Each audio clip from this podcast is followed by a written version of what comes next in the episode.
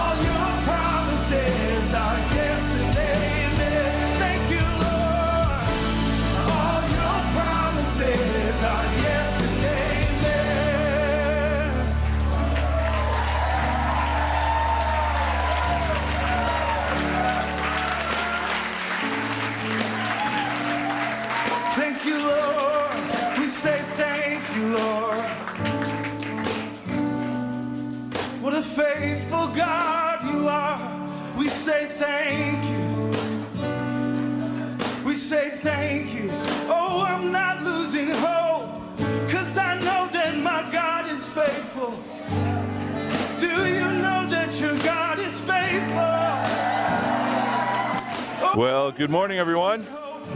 It's good to see you. Thanks for joining us here this morning at Trinity. Um, thank you for choosing to be with us this morning and to worship God together. Um, you know, it's wonderful to see so many people having a great time of fellowship, getting caught up, maybe meeting some new people, talking about the kind of week that you had, and hopefully just being excited about uh, being able to be together today. Uh, we bring our worship to God in many ways. Today we'll do that through music, through song. In just a minute, we'll stand and sing some songs of praise and worship to our God. And they those songs help us re- remember who God is and also who we are in Him, our relationship to God, and how truly blessed we are through His Son, Jesus Christ. And so we also worship God through His Word. And I'll, actually, that's how I'll start us off this morning in our call to worship by reading from His Word. Uh, and uh, then, of course, as we uh, we have our message later, that's a way to worship God because we bring our focus and attention on Him, and we simply say, "Thank you, Church." We have been created to worship God, and our lives in Christ are meant to be one of thankfulness. The Apostle Paul says in Colossians, he says that um, he is a a new creation in Christ. And he says that he has been crucified with Christ and that he no longer lives, but Christ lives in him.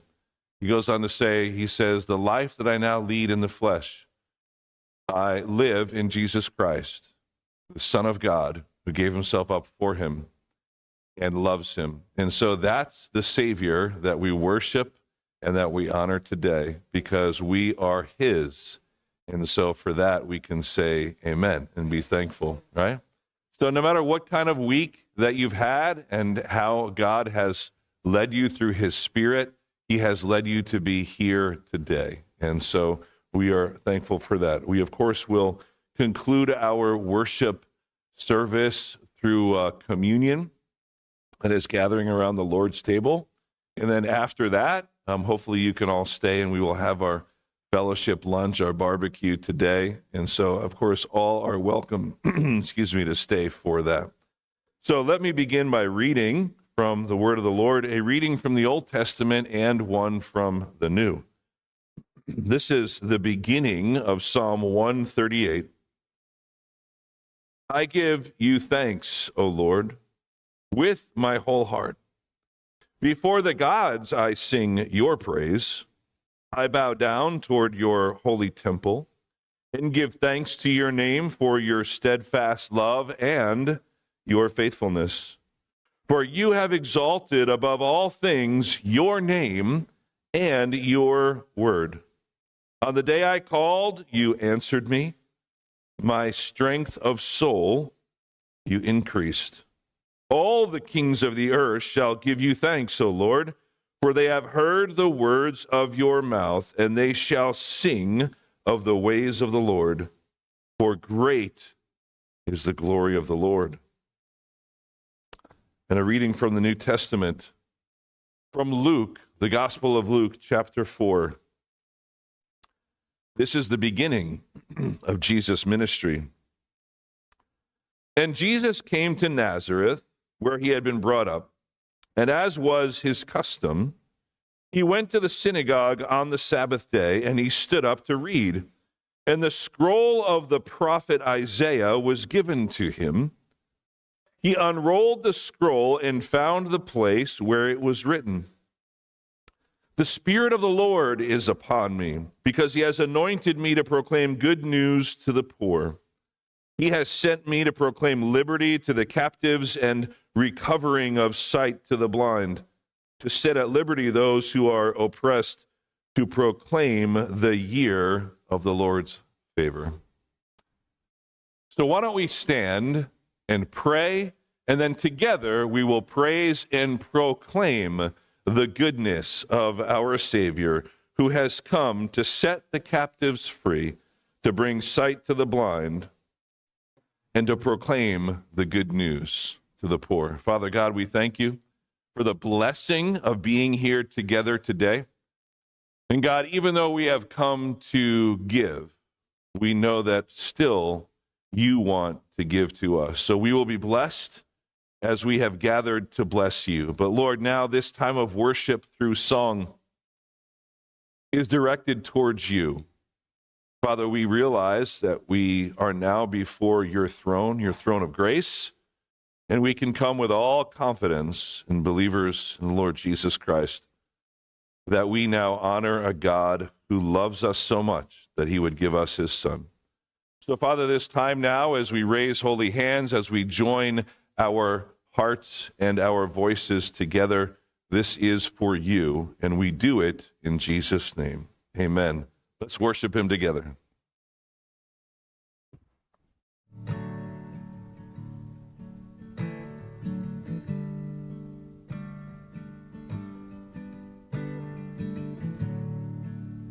He who was before there was light walked across the pages of time.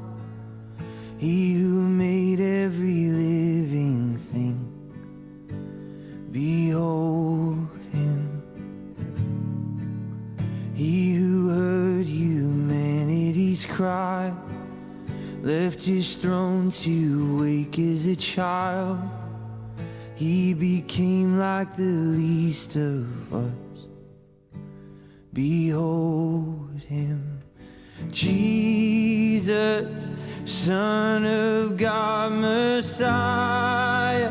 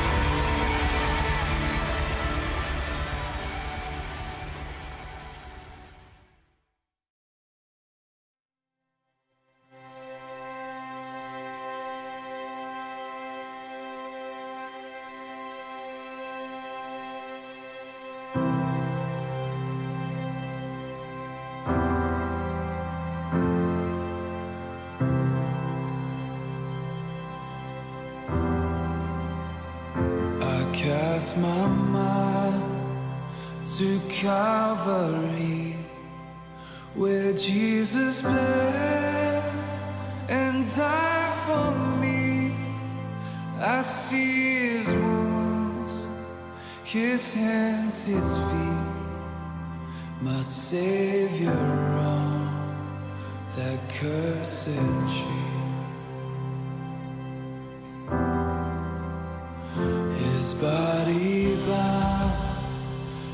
drenched in tears. They laid him down in Joseph's tomb, the entrance sealed by heavy stone. Messiah still and all.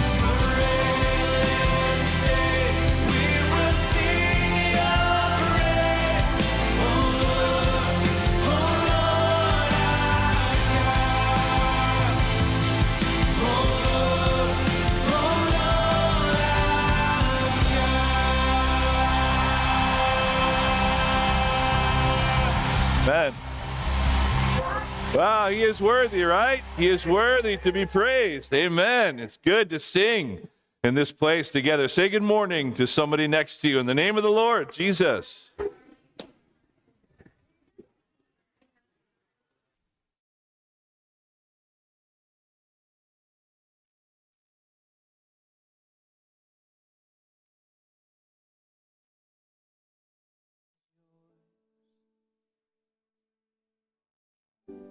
My hope is in you only, and my heart you hold. You made this sinner holy and holy.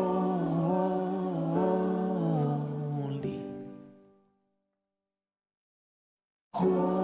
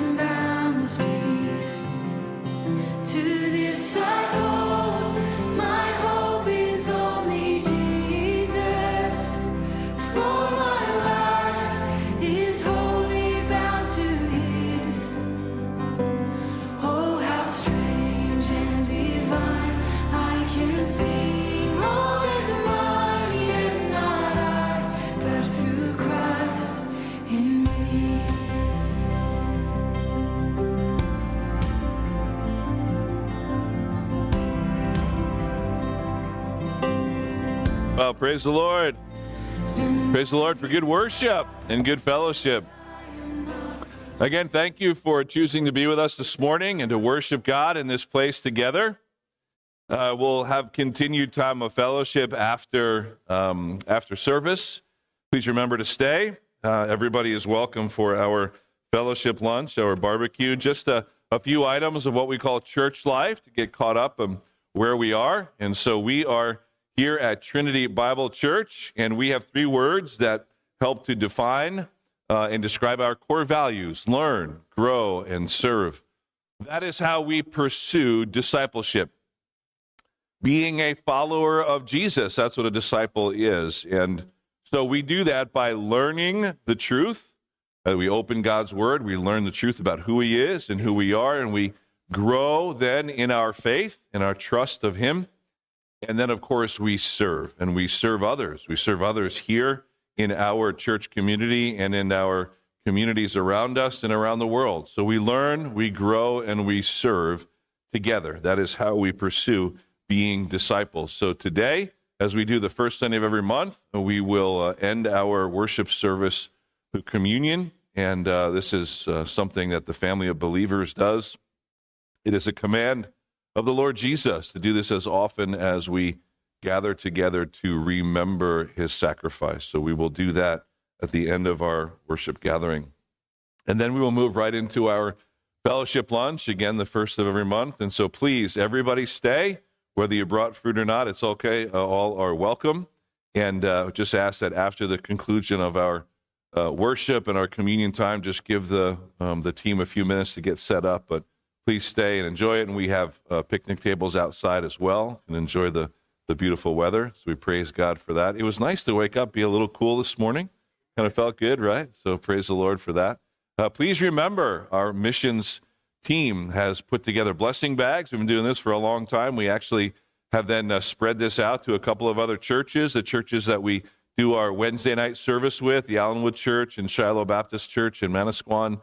They also have blessing bags and are giving them out to those people. So remember to take one or two on your way out, keep it in your car. And if you're uh, traveling to work or to the store or to school and uh, you see someone or come across somebody that is uh, in need, then you can use that not only as um, a way to provide a practical need, but to start a conversation about yourself and of course about the Lord Jesus Christ, right? Should he open that door? And so a great opportunity to bless somebody and to start a conversation. So please take a blessing bag or two. Next Sunday from 2 to 5, right here at Trinity, we'll be hosting a seminar called Understanding the Orthodox Jewish Community. We'll have an expert in that community come and teach us and lead us. There'll be two sessions in that, that short three hour seminar. The first session will be a background and sort of uh, some history and about traditions and beliefs and customs of our friends in Lakewood and beyond.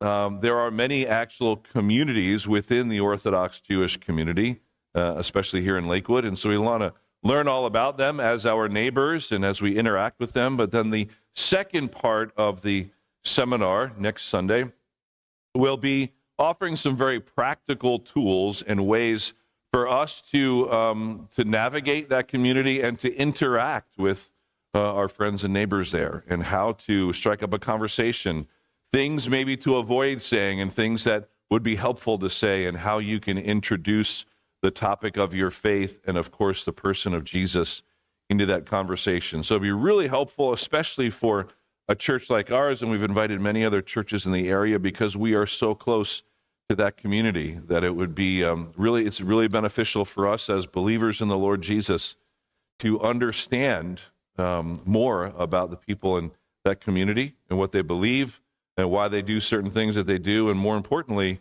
how it is that we can love them and bring them the gospel of Jesus Christ. Amen.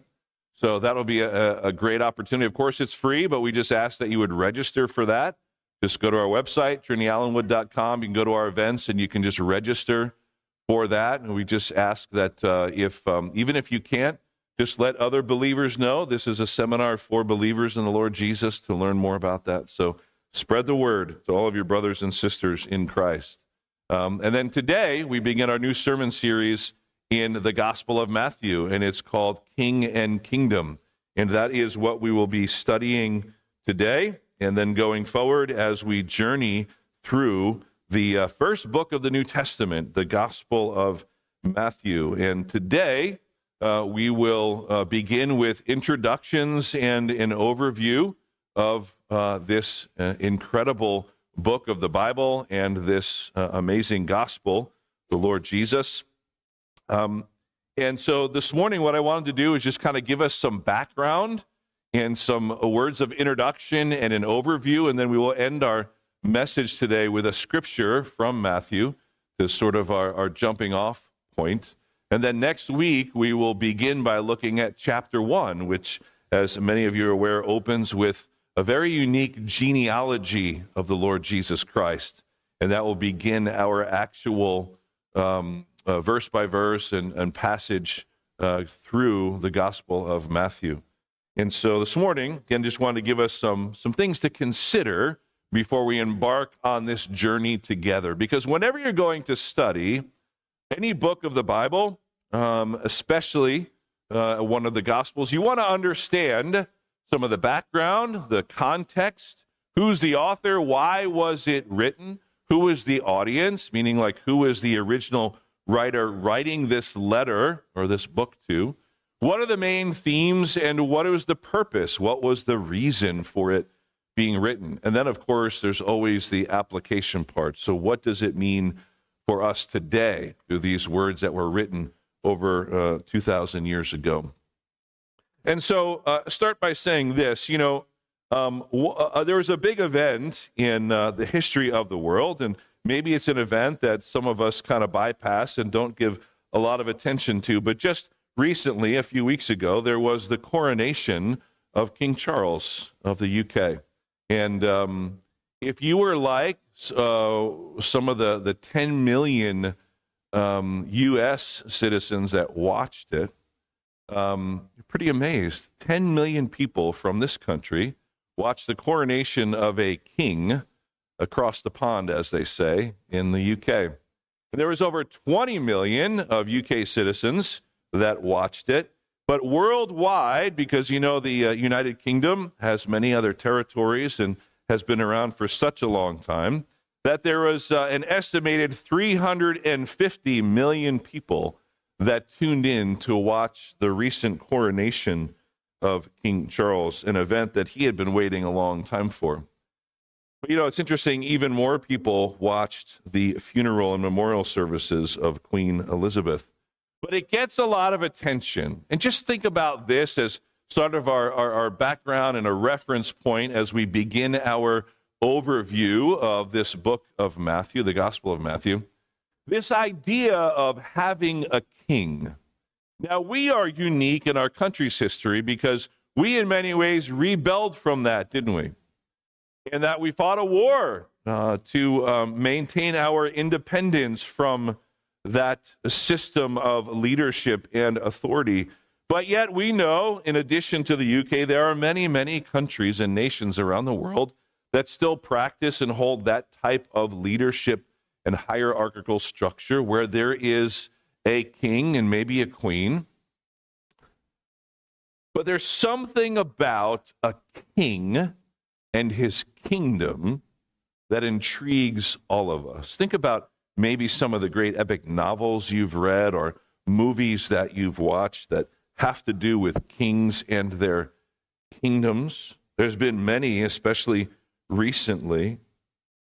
But even that coronation of King Charles, the pageantry, the tradition, the honoring to even the veneration of a king. But think about the King Arthur legends from medieval Europe. We might all be familiar with that and all of the movies and stories that go along with it. Camelot, Lancelot, the Knights of the Round Table, things that seem truly romantic to us in many ways. Well, what is it about there being a king and the king having a kingdom that really, really intrigues us? Even in our society, we, we, we put a label on people who are great and leaders in their particular field as king, like the great Elvis Presley. What was he known as? King of what? King of rock and roll, right? We put that label on somebody because he's the king, the preeminent one, the one who sets the standard, right? The one who all others look up to and try to emulate.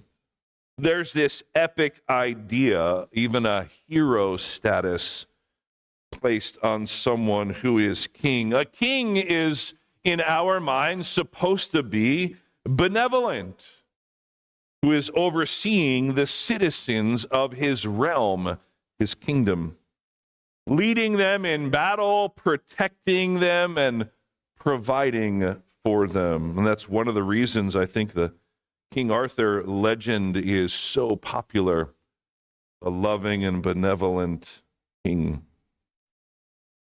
Well, maybe you can guess where I'm going with this, but the Bible speaks of a king, doesn't it? In fact, the Bible talks about a lot of kings. The people of Israel had kings. There's a whole story there about should they have had a king and who did God want their king to be, which was him himself, right? But they had earthly human kings, men who led that nation. The other nations around Israel throughout history had kings. Again, even to this day, there are many nations that have a king. But we know, of course, the one true king that the Bible speaks about from beginning to end, and that is Jesus Christ, the promised Messiah, the one true king, the king of God's own choosing. In fact, as you read the Bible from Genesis to Revelation, from beginning to end, you will see develop and sort of come to light the overarching theme of king and kingdom. And that really is the overarching theme of the Gospel of Matthew. The king has arrived and he has come to inaugurate his kingdom. But we see it throughout Scripture. But why is that? Because as the Bible story begins, the narrative, they call it the meta narrative, the bigger narrative of Scripture, we see God creating heavens and earth, and He creates Adam and Eve, humanity, male and female. He creates them. They're in the Garden of Eden. God has set up a kingdom for them. And God has given them all that they need, and everything is good. In fact, God, on the seventh day when He rested, He looked back and said, It was very good, wasn't it? All that He had created, the pinnacle of which being humankind. So there is this kingdom, in a sense, that God has given Adam and Eve to have dominion over, to have rule and authority over as God's representatives. But because of sin and pride and selfishness and the desire to have nobody in authority over them, Adam and Eve disobeyed their God. And they relinquished, they abdicated that authority that God had given them to God's mortal enemy, and that is the one we call Satan.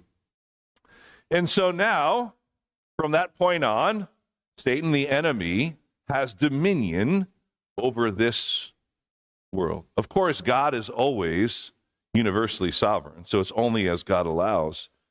But he, in this earthly kingdom, as we say, that Satan then has this power and authority. It is by sort of his rule that things happen apart from what God initially designed. When people ask you, church, why would God allow all this? One of the things you can say is this was not God's plan. I'll go all the way back to the Garden of Eden, see that was God's plan. So then, as the Bible story continues and that narrative continues on as you make your way from Genesis to Revelation, we read about this kingdom that God set up how it was lost to the enemy who usurped that authority from Adam and Eve, but that how God promised he would one day send a redeemer to win back that kingdom. The redeemer that the people of Israel had long awaited, the one that God, through his covenants with Abraham and with Moses, the covenants that God set up to make promises, church, to make promises to his people and through his people, the world, that God would one day make it all right again. And that he would restore that kingdom that was lost by bringing the king of his own choosing. And then enter Jesus. As we see in the Gospel of Matthew, the beginning of the New Testament, Jesus enters the scene, and what does he do? He comes to offer this kingdom to God's chosen people, the people of Israel, the one he had promised the kingdom to. And Jesus comes and says, The kingdom of heaven is at hand. We read that over and over again in the Gospel of Matthew. So Jesus offers this lost kingdom to the people of Israel and says, I have come as the Redeemer. He is that promised Messiah that God promised way back in Genesis 3:15 and he offers the kingdom. But then we see in the Gospel of Matthew that the people of Israel at that time reject that offer and in doing so reject the king and the kingdom. So then the question is now what? And so Matthew deals with that. What does it look like now that the kingdom has temporarily been postponed as rejected by the people of Israel? And what happens when the king is no longer here on earth, what's up with the kingdom? But at the end of Matthew, we also see that amazing story. As Matthew recounts that one day the king will return. Amen. He will return to set up that kingdom when all Israel believes and accepts their king. So that is not only the bigger narrative of Scripture, but also of the Gospel of Matthew. And so, kind of setting the stage for that bigger picture, I'd like to give you some background facts and some figures and some things that I think you should find interesting that will help us as we kind of set the foundation for the rest of our journey through Gospels, uh, through the Gospel of Matthew. So, of course, we call it the Gospel of Matthew. It's the first book of the New Testament. We say it's the Gospel of Matthew. Why? Because Matthew wrote Gospel. He's the one, through the inspiration of the Holy Spirit, who penned the words. The name Matthew means gift of God. But that was really his apostolic name. Jesus probably gave him that name. You know that God often changed people's names, and like Jesus gave um, Simon his new name Peter, meaning rock. So he probably, we don't have a, a direct indication of it, but probably Jesus gave him this name, the gift of God, Matthew, as an apostle, one of the first 12 disciples. But we see from the Gospel of Mark that his real name, or his surname, as we would call it, is Levi. So his name was Levi. He was also called the son of Alphaeus, so we know his dad's name was Alphaeus. We also know that Matthew was the tax collector from Capernaum. Now, many of you, I'm sure, are thinking back to now the Chosen series, aren't you? Oh, yeah, yeah. You can picture what Matthew looked like, right? I get it. It's a, it's a reference point. So we know from the scriptures, of course, that he was a tax collector and he lived in Capernaum. Now, those two things are important because back in that day, the tax collectors were hated. They were part of that sinful group that the religious leaders said, Look at Jesus hanging out with the prostitutes, the sinners, the tax collectors. He was hated. Tax collectors were considered traitors because they were Jewish, but they were collecting taxes for Rome on behalf of the Jewish people. So they were also considered thieves because many of them would also steal and make a handsome living for themselves. So Matthew is probably wealthy, or at very least well to do. He had some big feasts at his home. But Capernaum is also important. It was the area there by the Sea of, of Galilee that Jesus chose for the base of his ministry after he was kind of run out of Nazareth, his hometown.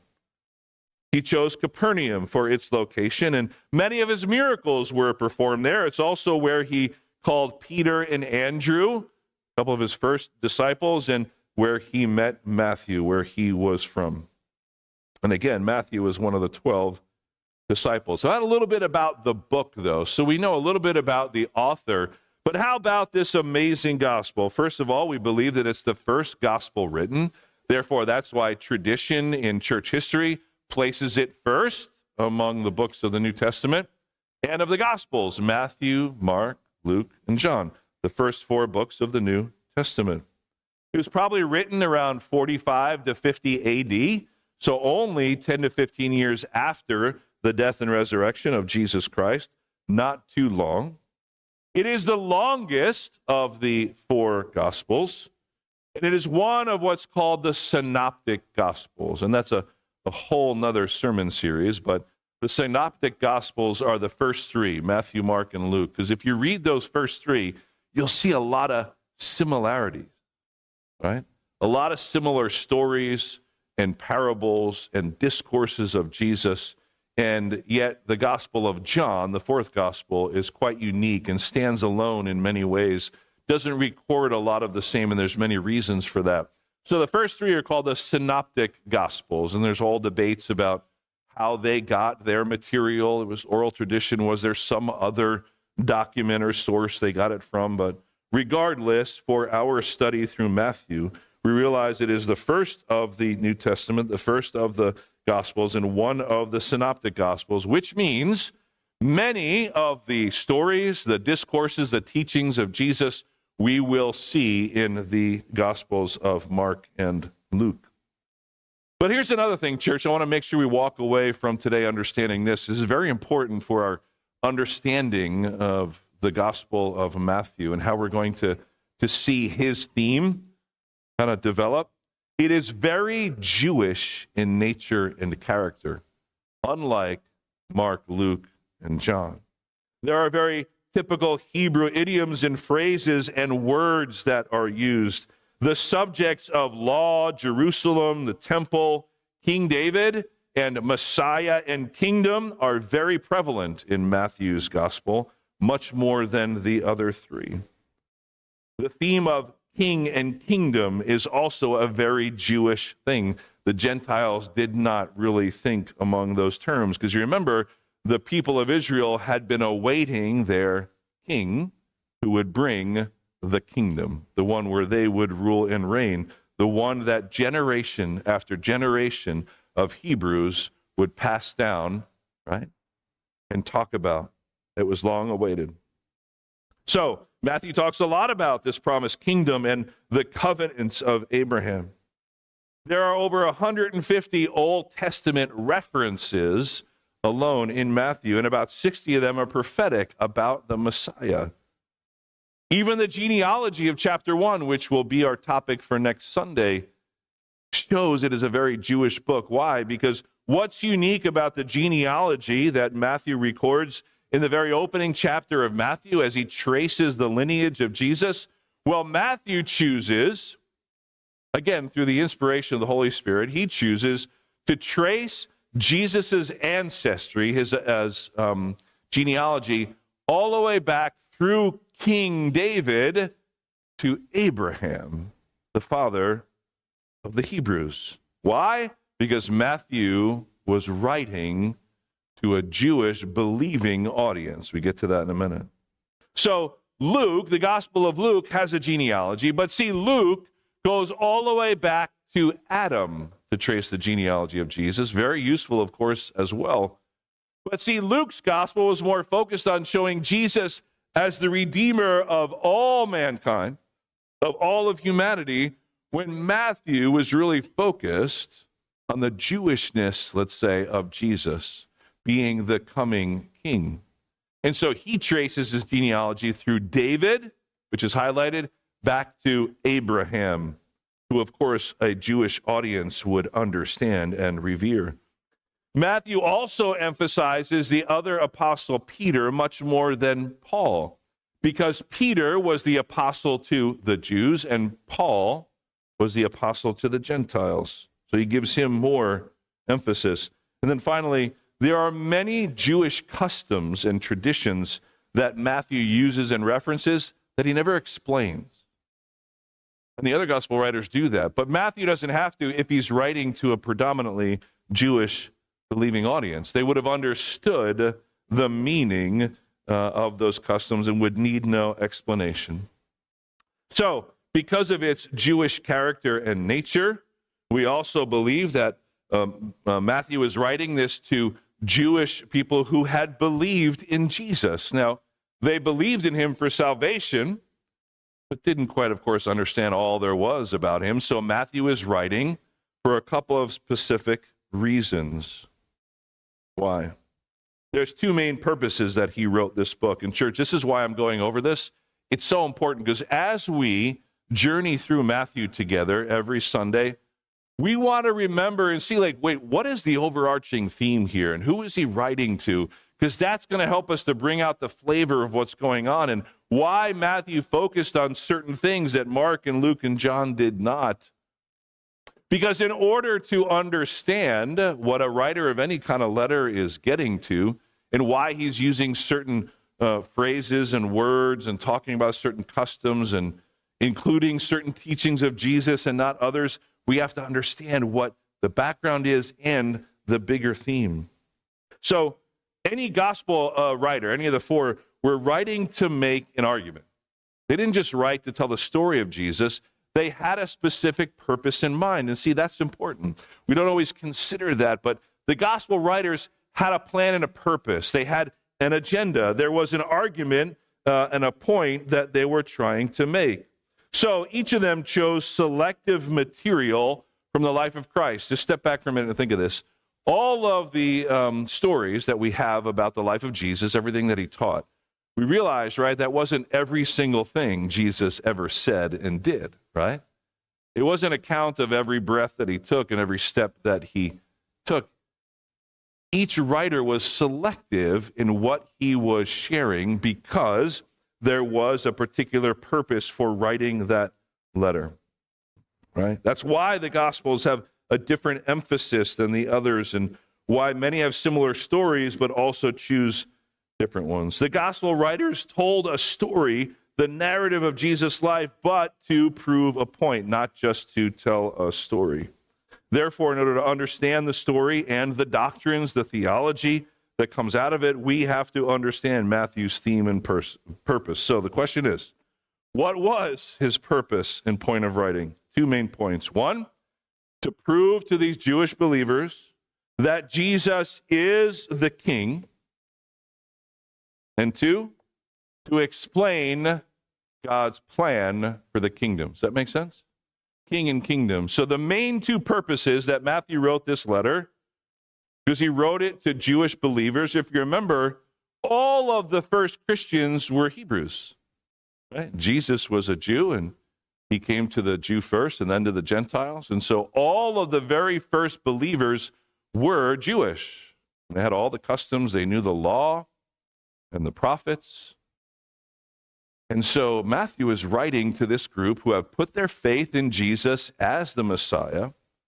But in order to confirm what they believed and to help encourage them in their newfound faith, he writes to prove to them once and for all that Jesus is the king, but then also talks a lot about the kingdom that the king would bring.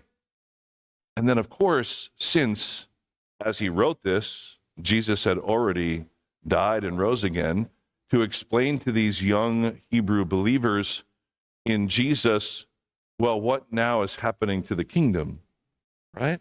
Because that would be an important question. So, a couple of quick items about those things. One, to prove Jesus is the king. So, Jesus is the Messiah, the promised king, right? The word Messiah, the word Christ are similar. Messiah is the Jewish word for, uh, for that, and Christ is the Greek, the Greek and Hebrew equivalents, Messiah and Christ. They mean anointed one. Jesus is the anointed one, but here's why that's important. So it's so cool to check this out. So, what happens is back then, anointing someone was a very common way, like an official way of introducing either a prophet, a priest, or a king. See that? So they would be anointed, right? There's been a lot of talk about King Charles. He was anointed with a special kind of oil. Again, a topic for another day. But again, it was a customary tradition that anointing was set aside for prophets. We see it in the Old Testament, for priests in the Old Testament, and kings three offices that one man held Jesus Christ. Jesus Christ came as a prophet. He currently presides over the church as priest, and he is coming back as king. Amen. But Matthew's emphasis is on the kingship, not so much as Jesus being a prophet or now as a priest, but as his kingship, his Royalty is what Matthew focuses on. He uses phrases a lot like son of David to prove his lineage, to show his, his royalty as king. That phrase, the kingdom of heaven or the kingdom of God or the kingdom of heaven is at hand. And even at the end of his book, which we'll look at in a minute, he says in the Great Commission, All authority in heaven and earth has been given to me. See, as the king, he is the one with the authority. Now, not only does Matthew write this letter to prove that Jesus is king, but to present God's plan and program for the kingdom, right? See, any Jewish person, and this is so key as we study this, any Jewish person would have asked a very simple question. Well, if Jesus is the promised king, then where's the kingdom? Because that's what the Jewish people were waiting for. Where is this kingdom that was promised where we will overthrow Rome and all of our oppressors that they've had throughout their history, that they waited for the king and the kingdom. And finally, they're saying, well, if Jesus is that promised king, where's the kingdom? How come we're not in charge? Right? And we know the disciples even argued about who's going to be the greatest in the kingdom and who's going to get to sit next to Jesus, who's going to rule and reign with him, right? So they would have asked that question. So Matthew, writing to this particular audience, is addressing that question. He knows what they'd be asking. So Matthew spends a lot of time talking about kingdom. Okay, yes, Jesus was the king and he offered the kingdom, and our people rejected him. So now what is happening with that promised kingdom? Because if the king has been rejected, what's up with the kingdom? Where's the fulfillment of all the Old Testament prophecies all of the Jewish people would have been asking? So Matthew develops those themes in his book. Jesus came to bring the kingdom. Jesus offered the kingdom to first century Israel. Israel rejected the offer. So now there's this thing called the church. Jew and Gentile together, but that also Jesus will return one day as king when all Israel accepts him as their king. So Matthew, see, he develops those themes, king and kingdom, throughout his letter. So, bringing this to a close, king and kingdom. It's something we can all relate to. We have pictures of it in our head. Why is it so even romanticized and talked about, an important part of our history and culture, right? And every people around the world have an idea of what it means to have a king and to be citizens of a kingdom. Well, we know now that Jesus is currently ruling and presiding as priest, but of course he is, and one day will come back to usher in his kingdom as the rightful ruler with all authority in heaven and on earth at his disposal because he is the one true king. See, Adam and Eve abdicated that role and that authority. And so Satan now has that level of authority that God allows him to have. That's why when the Bible talks about the world, right? The world system, or First John talks all about um, the spirit of the Antichrist, the one who will come to be the Antichrist, not only the one against Christ, but fake. You know, that word anti means fake as well, that one day the Bible predicts, we see it in Daniel and Ezekiel and in Revelation, and other places, that there will be an Antichrist, a fake Christ to come and to say, I am here to rule and to reign, right? To deceive the Jewish people. But then Jesus comes to finally defeat him right? Once and for all. And we say hallelujah to that. So we look forward to that. But that's what Matthew is writing about. The bigger themes in Matthew of king and kingdom, and we get it and we understand. But see, here's the thing we won't truly be able to understand the nature of this amazing gospel. and all of the teachings of Jesus, it's got about five discourses, this, these large blocks of teaching of Jesus, the Sermon on the Mount, the Olivet Discourse, and others. And Matthew kind of organizes his gospel letter around that, these main teachings of Jesus, these five main teachings with some stories in between. We won't understand all of it and what it truly means and be able to connect all the dots. If we don't understand that Matthew, as the writer, being inspired by God, was writing to show his readers, Hebrew believers, Christians, right? That one, Jesus is that promised king, the one you have now believed in for salvation, and what is happening now with the kingdom and what will happen with the kingdom that, that God and his king has promised. So let me uh, leave you with this as we um, just want to end our time before we gather around the Lord's table with how Matthew ends his book. So next week, we start at the beginning in Matthew chapter 1 and the genealogy of Jesus. But here in Matthew chapter 8, this is how Matthew ends his whole letter. It's up on the screen, I'll read it to you. This is right after the resurrection of Jesus Christ, and we know that he ascends to heaven. And, and then what happens? Matthew says this to end his letter. But he recounts the 11 disciples proceeded to Galilee, to the mountain which Jesus had designated to them. And when they saw him, they worshiped him, but some were doubtful. And Jesus came up and spoke to them, saying, All authority in heaven and on earth has been given to me. Go, therefore, and make disciples of all nations, baptizing them in the name of the Father, the Son, and the Holy Spirit teaching them to follow all that I commanded you. And behold, I am with you always to the end of the age. Jesus proclaims that he is the one that has all authority. It was given to him by the Father because he is the rightful king, right? His kingdom is not yet on this earth, but one day it will be, right? When in God's perfect timing, he decides it is time. And the time of the Gentiles is over, the Gentile rulers against the people of Israel. And God sends Jesus, the rightful king, back to claim what is rightfully his, to set up his kingdom on this earth, the one that was originally rejected The people of Israel will then accept. And we as believers rule and reign with Jesus in that kingdom. Looking forward to that? Now, praise to God. Now, don't be like the disciples that afterwards during lunch start arguing and say, Who's going to sit? I'm going to sit next to Jesus. I'm going to sit. Now, I got lots of crowns. I got lots of jewels in my crown. I'm going to sit right next to Jesus. I told my wife Claudia that you know I'll probably be the one that like at the the, the wedding the table the wedding feast I'll be the one sitting right in front of the fruit. Like I want the meat and I want all this stuff. I'll be sitting there right in front of the fruit. That's all right.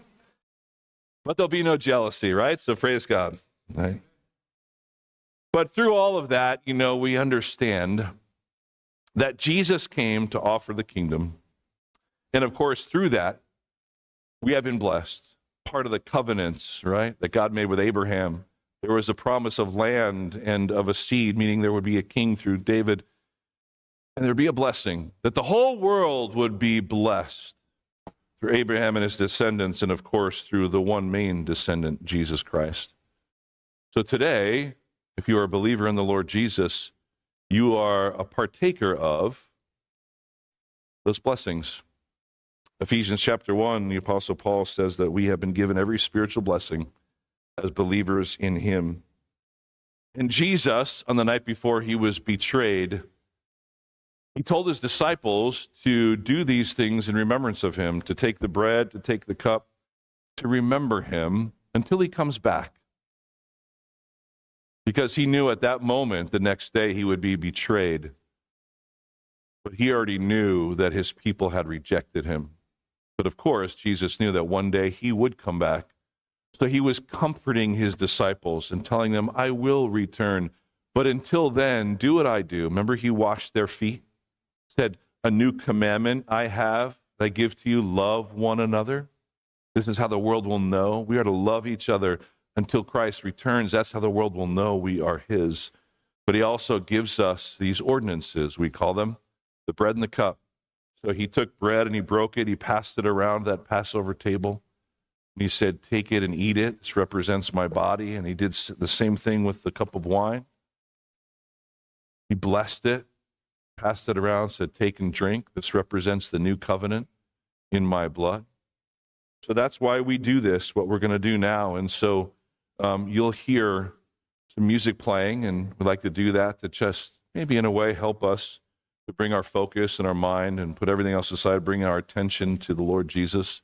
And I would ask that you would simply do this, church. That as the ancient church has done all throughout history, for thousands of years, we, um, we do this as well. That we take time to reflect. Reflect on our relationship with Jesus. Where do you stand with him right now? See, this, what we're about to do, is for believers. It is called this for the family for those who have believed in the Lord Jesus to remember what he has done because we would not be here today if it wasn't for the sacrifice of the Lord Jesus Christ. For the gospel tells us clearly that there's bad news before there's good news. The bad news is that every single person is born separated spiritually from God, a holy and perfect and righteous God. That's the bad news. And the other bad news is that we can't do anything about it on our own. But see, the good news is that God did all that was necessary for us to reconcile us to Him. And He did it all through Jesus Christ. When Jesus Christ was on the cross, one of the last things He said was, It is finished, which means the price that we were to pay, the penalty for our sinfulness that separates us from God, that price was paid by Jesus Christ. And all we do to receive that, to appropriate it, is to receive it by faith. To believe in the Lord Jesus, the Bible says, and you will be saved. At that moment, God, through the Holy Spirit, indwells in you. The Bible says you are a new creation. You now have two natures. The old sinful nature is still there. We're not yet perfect, but we have a new spiritual nature that we are connected with to God through Jesus Christ. And our position, right, is now made new where we are seen as righteous and holy through the blood of Christ. That's what God sees when he sees us now. And so Jesus said to take the bread and to take the cup as often as we gather to remember his sacrifice. Church, we can be forgetful people, so let's remember that now. So as you hear the music play, think on these things. The Bible also tells us, the Apostle Paul tells us that we are to do this so that we do not take the bread and the cup in an unworthy manner and be guilty of sinning. So we ought to examine ourselves, Paul says, when we eat the bread and drink the cup. So let's do that now. And then after a while, as the music is playing, when you are ready, as the Spirit leads, you can get up and either come to the front or go to the side table there, and you can get a cup and a piece of the bread and return to your seat. When everybody has returned, then I'll lead us in conclusion of taking of the bread and the cup together, okay? So take your time, reflect on the Lord Jesus Christ, and then you can grab the elements and return to your seat, and we'll take them together, okay?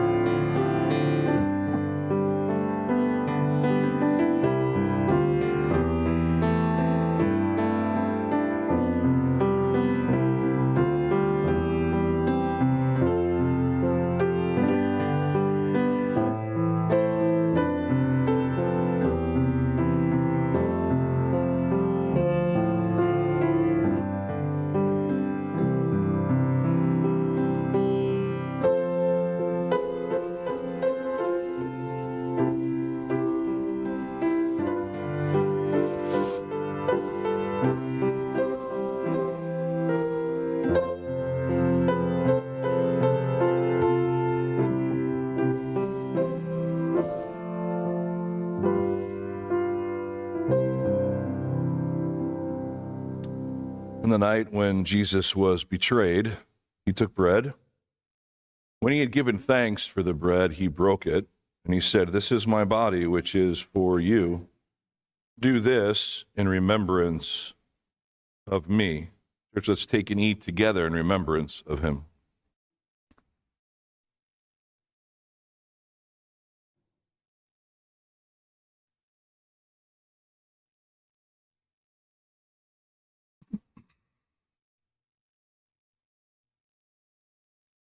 In the same way, he also took the cup after supper, saying, This cup is the new covenant in my blood. Do this as often as you drink it in remembrance of me. For as often as you eat this bread and drink this cup, you proclaim the Lord's death until he comes. Let's take and drink in remembrance of him.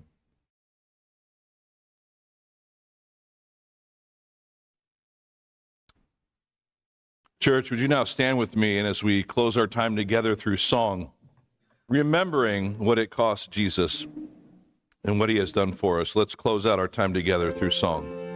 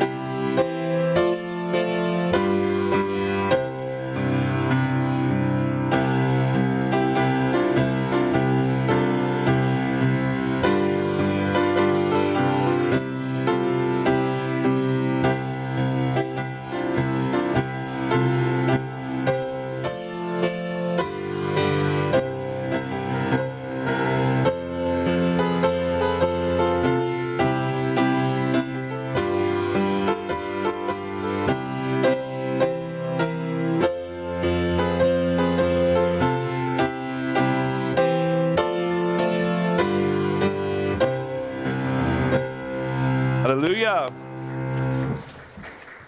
Let us pray together. Father, we thank you for our time together so far. Thank you for the wonderful reminders from your word and from song, how we owe everything to you. And you are now, you are now our Savior. You have called us to be your children. And we now can look to our Heavenly Father, but it's all thanks to you, Lord Jesus. So bless us as we continue a time of fellowship around the table. Bless our food and our conversations and our words of encouragement to each other as we still remember the sacrifice of the Lord Jesus, but also celebrate him as risen Savior. We thank you, God, for all that you've done and all you will continue to do. And for, uh, for that, you get all the glory. In Jesus' name, amen. Please stick around, eat lunch with us. Give the team just a few minutes to get set up and enjoy some food and fellowship.